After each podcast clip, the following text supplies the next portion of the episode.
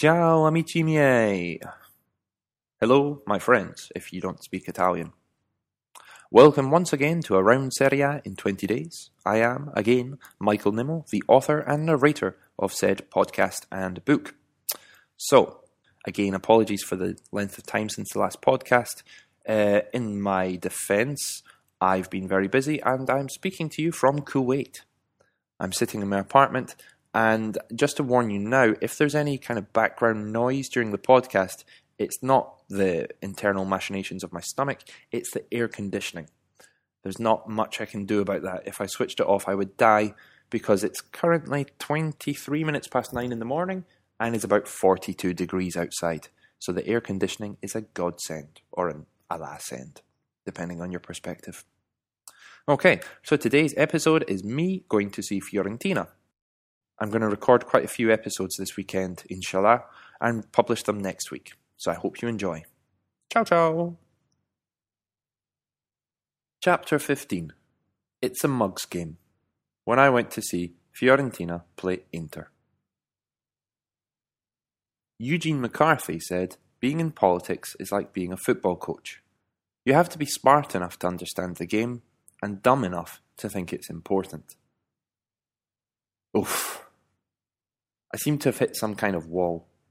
There are still quite a few games to go, but it's getting harder and harder to get myself to them.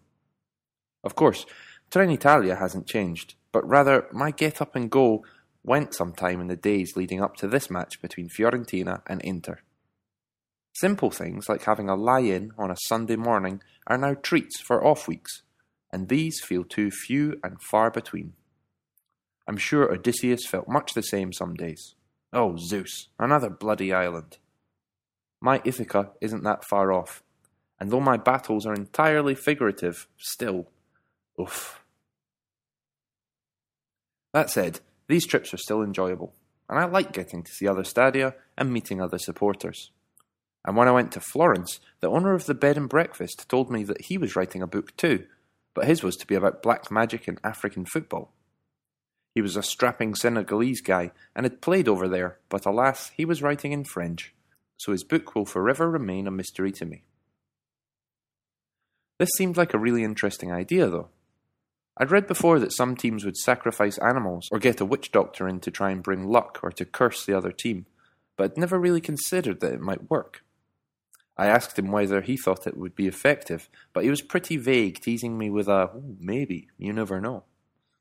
I'm dubious, and don't really hold much truck with mumbo jumbo in whatever form it takes, although at the same time I wouldn't class myself as being particularly rational either. That said, although it might be more of a relief to think that your team lost because of magic, I much prefer to accept that I support a team that's sometimes just a bit shit. But then again, in Italy, the suspicion that somehow your team's been tricked is all pervasive. It might as well be taught in schools considering how deeply ingrained it is in the football fans' collective psyche. They may well have a point, mind. Thumbing their collective nose to superstition, Fiorentina play in purple, hence their nickname La Viola. In Italy, the colour purple is considered unlucky, particularly for actors dating back to the Middle Ages.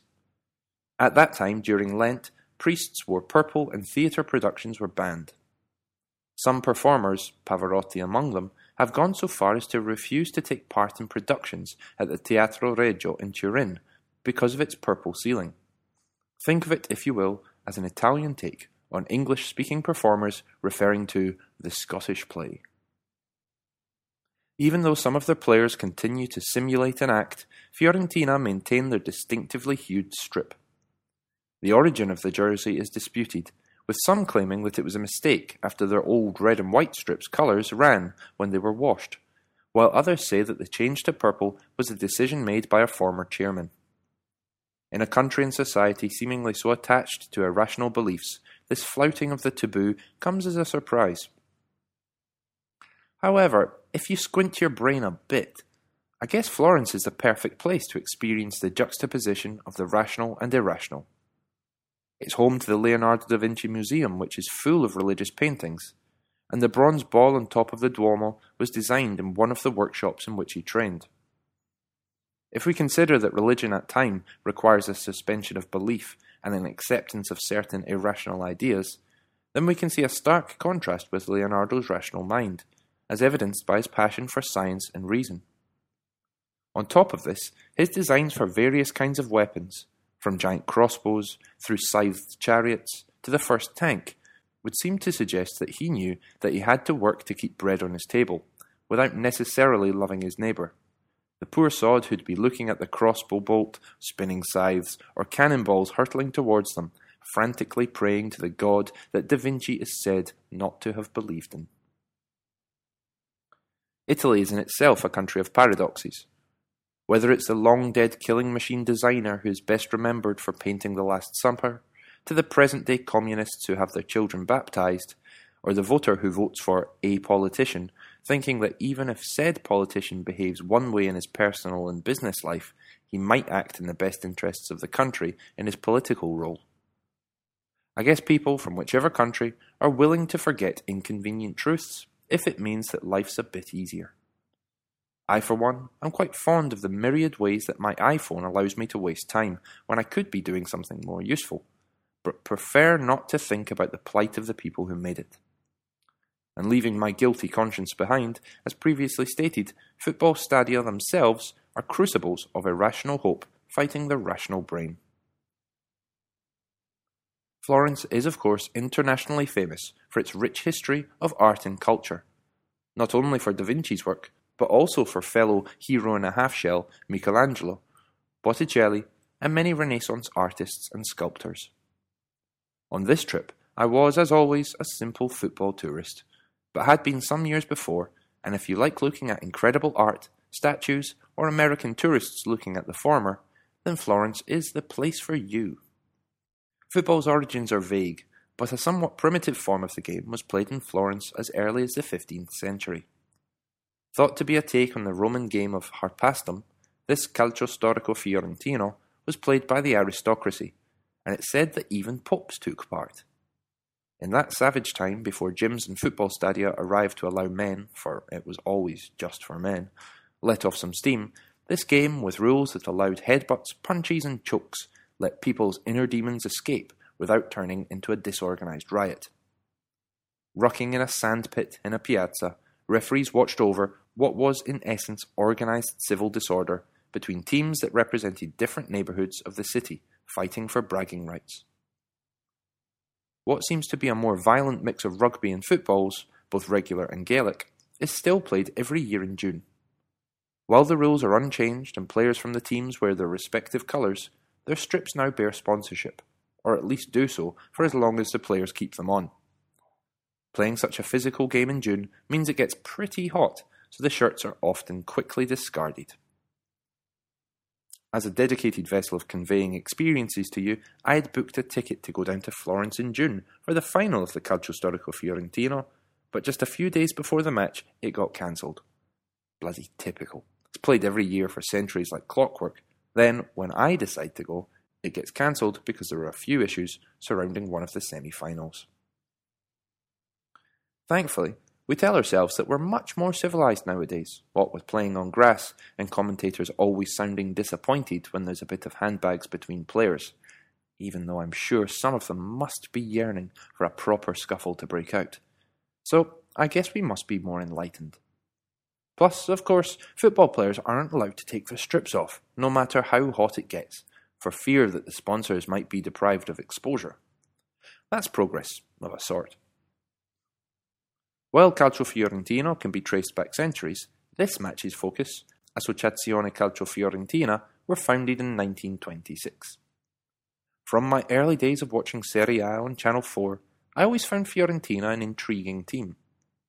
A combination of the striking purple strips, the goals of Gabriele Batistuta, and the unusual backstory of Moreno Torricelli, not to mention the club's fantastically exotic sounding name to my teenage ears, meant that Fiorentina always stuck out for me.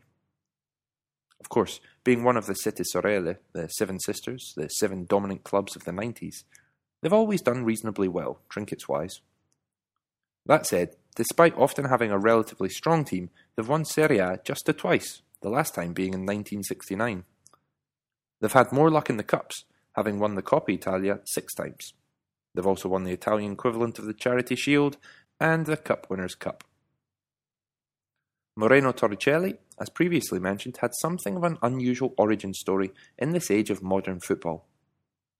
Rather than being groomed from a young age in the youth academy of one of the great powers of calcio, he was instead a player in the regional leagues, and at the age of 22 found himself working in a warehouse and playing football just for fun.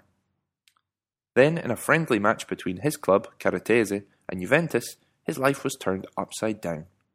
His performance caught the eye of the team from Turin, and in a three match trial, he did enough to win a contract and a starting role for the Bianconeri.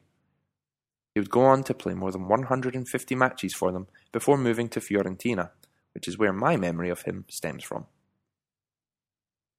Gabriel Batistuta, or Batigol, to his adoring public, was another footballing great that followers of Football Italia will remember all too well.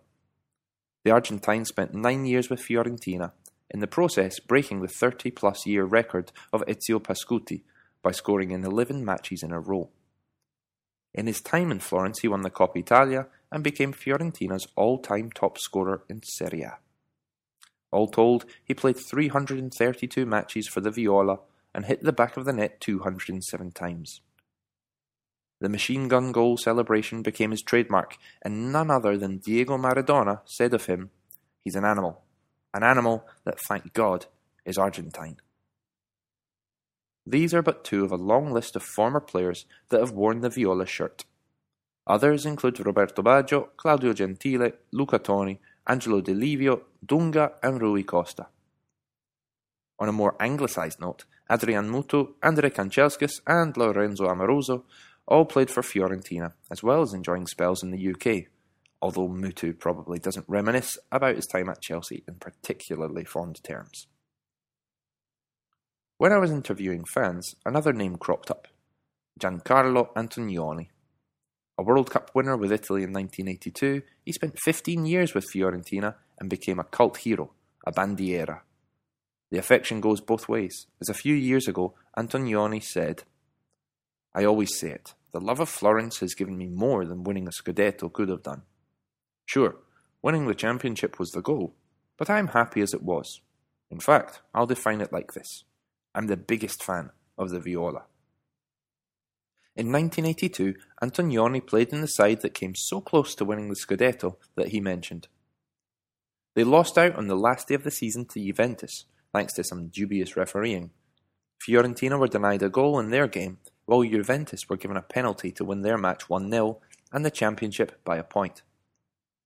Ever since then, the teams have been involved in what has been referred to as the longest argument ever, which at times gets pretty dirty and descends into poor taste to such an extent that Liverpool are a popular team for the Viola support, in large part due to the Heysel disaster. After a bit of a lull, for the last couple of seasons they've been up in the top half of the table and qualified for European football. They achieved this under the stewardship of Vincenzo Montella, the little helicopter, who as a player was famous for his goal celebration that his nickname took off from. In 2013, he won the Enzo Bearzot Award, named after Italy's 1982 World Cup winning side's coach, the prize for Manager of the Season. In the days before my visit, he had just steered them towards the final of the Coppa Italia, where they'd meet Napoli, who had been victors over Roma. Montella said, They're both really strong teams and we're just happy to be in the final, but we'll have to wait a couple of months for it. Just now we have to put it on the back burner and try to not let the squad think about it. For now, we're only thinking about the league and Europe. They would subsequently go on to lose that cup final against Napoli for a match that's unfortunately not really remembered for what happened on the pitch. They would have a match with the Danish team Esbjerg, excuse my pronunciation, a few days after my visit, but first up were Inter, and Montella wanted to get his players concentrated on the task at hand, and he said the enthusiasm after reaching the Coppa Italia final has to be controlled, because otherwise it might bring too much of a buzz and cockiness. It'll be hard against Inter, and they play well with a coach who's finished second in the league two years in a row. All the pieces are in place to make it a great but difficult game and a difficult game it would prove to be. Difficult at first, or at least slow, just to get into. My tickets for the Curva Ferrovia led me to stand in a queue for about 20 minutes to get in, as for some reason that wasn't apparent, the stewards only had one entrance to the stand open for everyone to squeeze through. While inching forward in said queue, one of the guys in front of me turned and asked his mate, Did you put the paper bombs in the lining of your jacket? To which his pal replied in the affirmative. Five minutes later, having arrived at the gate, the steward asked me if I had a lighter. No, I kind of lied. Join me in Pedant's Corner a moment. I didn't have a lighter, I had two. One empty, that could be handed over easily enough if they searched me, and another more carefully hidden. I learned a hard lesson on my first day at Torino. The steward took this as gospel and asked if I had a bottle of water, to which my answer was again no, but this time more truthfully. High level security check thus navigated, I made my way in to find my seat, and it was while I was doing this that I was struck by just how nice the Stadio Artemio Franchi is. Normally, stadia are made from concrete, such a miserable shade of grey that even Leonard Cohen would find it a bit much and covered in fuck someone or other graffiti. Down in Florence, though, the walls were practically luminescent in comparison. Clean, scrollless, and looking to have been given a fresh lick of paint recently, the stadium's first impression was most impressive. Once in, I found myself a place in the Curva. The main ultra stand is the Curva Fiesole, but I wasn't able to get a ticket for it as it was for season ticket holders only. My stand, which was at the other end of the stadium, was pretty full, and despite the running track that separated us and the pitch, I had a pretty good view of the action when I perched myself up at the back beside the Jumbotron TV screen. The kick-off was greeted by smoke bombs and flares from both my stand and the Fiesole, while the travelling Interisti made me smile when they sang Siete come la Juve, come la Juve, which is, you're just like Juve. See, as previously mentioned, Fiorentina really don't get along with Juventus, nor do Inter. Irony, huh? Unfortunately, the match wasn't a classic. Inter arrived in patchy form and took the lead in the first half when nominee for worst haircut ever, Rodrigo Palacio and his weird Padawan rat's tail thing scored. For his goal, he'd been given far too much time by the home defence and had already warned them of his potency when he'd hit the post earlier on. The second half wasn't that much more memorable for the neutral. Fiorentina drew level just after the break when Cuadrado scored thanks to a weak wristed attempt of a save by Inter's keeper Handanovic. The visitors retook the lead though when a marginally offside Icardi scored from a cross. They held out until the end for a valuable three points, perhaps, but perhaps the most significant event of the match for the home support was the return to action for their German striker Mario Gomez after he'd spent months out injured. There was a special guest at the game. No, not me. The mayor of Florence, Matteo Renzi, would become the prime minister in the days following, and this was his last match as a civilian fan. Writing about politics and politicians in Italy is hard, as the person of interest could have disappeared into obscurity while I was typing away. Never mind by the time you're reading this or even listening to it. But let's try anyway. Italy has historically been depicted as a beautiful woman, but Italy in its current state would probably more closely resemble a middle aged divorcee stumbling out of a disco at four in the morning with shoes in one hand and lit fag trembling on her lips as someone more intelligent than me said, Today Italy is like a ship in a mighty storm. Where is the pilot? I cannot see one. With the country in the teeth of the financial crisis that swept across Europe in 2008 and buffeted by high youth unemployment and a stagnant manufacturing sector, either when being represented as a once beautiful lady or a captainless ship, the imagery is everywhere and grand. However, that quote I just mentioned isn't from a contemporary commentator, but rather from 1876. As much as we may forget or try to ignore it, history truly does repeat itself. And with this lack of direction comes instability. Between 1861 and 1900, for example, Italy had 35 administrations, and not much has changed. The last few years in Italian politics have been rougher than a three year old's colouring in book, and with just as many blurred lines. Silvio Berlusconi, the billionaire businessman, was forced out of power in 2011 and replaced by Mario Monti, who caretaker managed the country until elections in 2013. Said elections didn't yield a majority winner, so squabbling chaos's friend, the coalition government, was the result. Headed up by the PD, the Partito Democratico, the largest party of the left, Enrico Letta took control of the poisoned chalice of power after more bickering. These elections resulted in three main blocks of power, which in total received around 84% of votes. These blocks were the central left alliance, known as Italy Common Good, the centre right coalition with Berlusconi's People of Freedom Party, and the anti establishment Five Star Movement. To give an idea of how fractured the political system is, Italy Common Good was made up of four parties, while the People of Freedom was the largest of nine parties in the central right coalition. Meanwhile, the Five Star Movement's appearance on the political scene, headed by the comedian Beppe Grillo, aimed to shake up the status quo. But a refusal to enter into negotiations with other parties meant that they were left a little on the outside looking in, shouting that they didn't like the game. While they received many votes from those who shared their belief that the political system was broken, it would be reductive to dismiss them as simply a protest vote.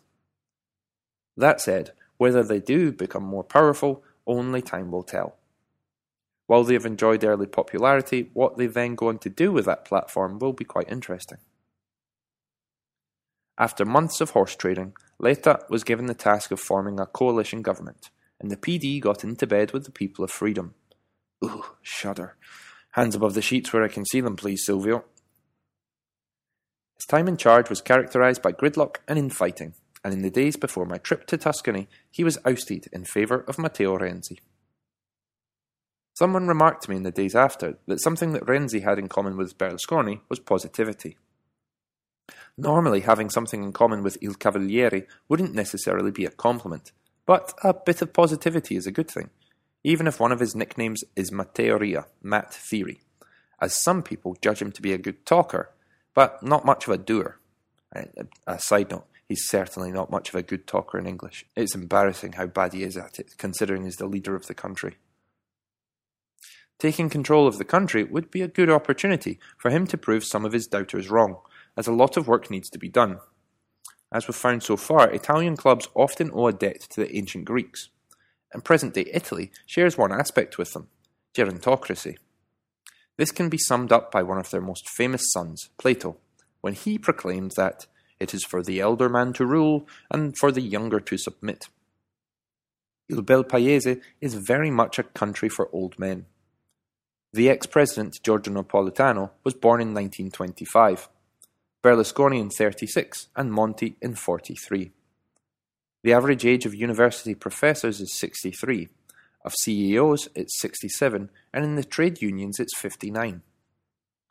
One way of countering this is to impose mandatory retirement ages, but this often results in the retiree returning to work as a consultant, thus perpetuating the system. All this at a time with unemployment percentages in double figures, and with more than 40% of under 25s out of work. Another thing that Renzi has in common with Berlusconi is calcio. While the latter is the owner of AC Milan, Renzi is a self avowed Fiorentina fanatic. It has been suggested that his fandom comes not from a place of true devotion, but more from a place of political expediency. As he was formerly the mayor of Florence, what better way to connect with the local populace, bearing in mind that the city is a one team town? As a journalist for Il Giornale, which is part of Berlusconi's media empire, so sniping from that quarter is perhaps not too surprising, Paolo Bracalini said, Fiorentina is a formidable tool of creating popular consensus, even outside Florence, if you can pull it off. And Matteo Renzi is more than able to do that. His transformation into an ever present at the stadium at some away games, and at times wearing Fiorentina's colours alongside the owners of the club in the stands, is now an integral part of the popular image of Renziism. This mass appeal, along with his youthfulness, has seen him work his way into people's hearts, or at least allow him to be regarded with less suspicion than other politicians, who are seen as both products and proponents of the political class. Populism is, of course, not a new thing, and nor is it restricted to Italy. David Cameron professes to be a fan of Aston Villa. Or is it West Ham? I forget, and apparently so does he. While his predecessor, Gordon Brown, memorably claimed to listen to the Arctic Monkeys, just don't ask him any song titles. Politicians seem to think that having something in common with the masses makes them more relatable and electable, rather than being the chauffeur driven, duck pond owning private school products that they normally are. In Italy, meanwhile, Milan fans knew that transfer windows before elections could be a good time for their club and result in new faces appearing in their shirt. While it said that a championship for the team would see a bump in Berlusconi's polling figures, although we'll investigate that a bit further in the Milan chapter. The political party Berlusconi set up when he entered politics was christened Forza Italia, an expression lifted directly from football grounds, bars, and living rooms across the country. Go Italy. These political football links can be beneficial for the politician's team of choice as well. Fiorentina not only had the city's mayor as a fan, real or otherwise, but on top of this had the leader of the council, Eugenio Giani, and the ex-deputy mayor, now turned MP, Dario Nardella, voted onto the board of directors of the team. They would, however, abstain from the most important decisions in order to avoid possible conflicts of interests. This reminds me of a joke a friend told me. A car full of politicians are being driven through a country village, and on one particularly tricky curve, the driver loses control and crashes into a ditch. Locals come to investigate the smoke and noise and help the driver away. Nothing could be done for the politicians, so they dig graves and bury them. Some days later, a policeman comes to the village to remove the wrecked car and asks a local what happened to the politicians. He's duly met with the reply, Ah, we buried them. To which the policeman asks, What, they were all dead? The local shrugs and says, Well, some of them insisted that they weren't, but we all know that they're liars. Poor taste, certainly. Indicative of a lack of trust in politicians. Again, certainly. Despite their undoubtedly best and most honest intentions, rather than risking the suspicion of a conflict of interests, surely it'd be better and more transparent for local politicians to not have a seat on the board of their local team. This is asking for trouble, no? It could certainly have raised a few eyebrows when the council decided to sign a rental agreement for the stadium, allowing Fiorentina's owners to use it for whatever they want, i.e., football and concerts, for a fixed charge of 950,000 euros per year.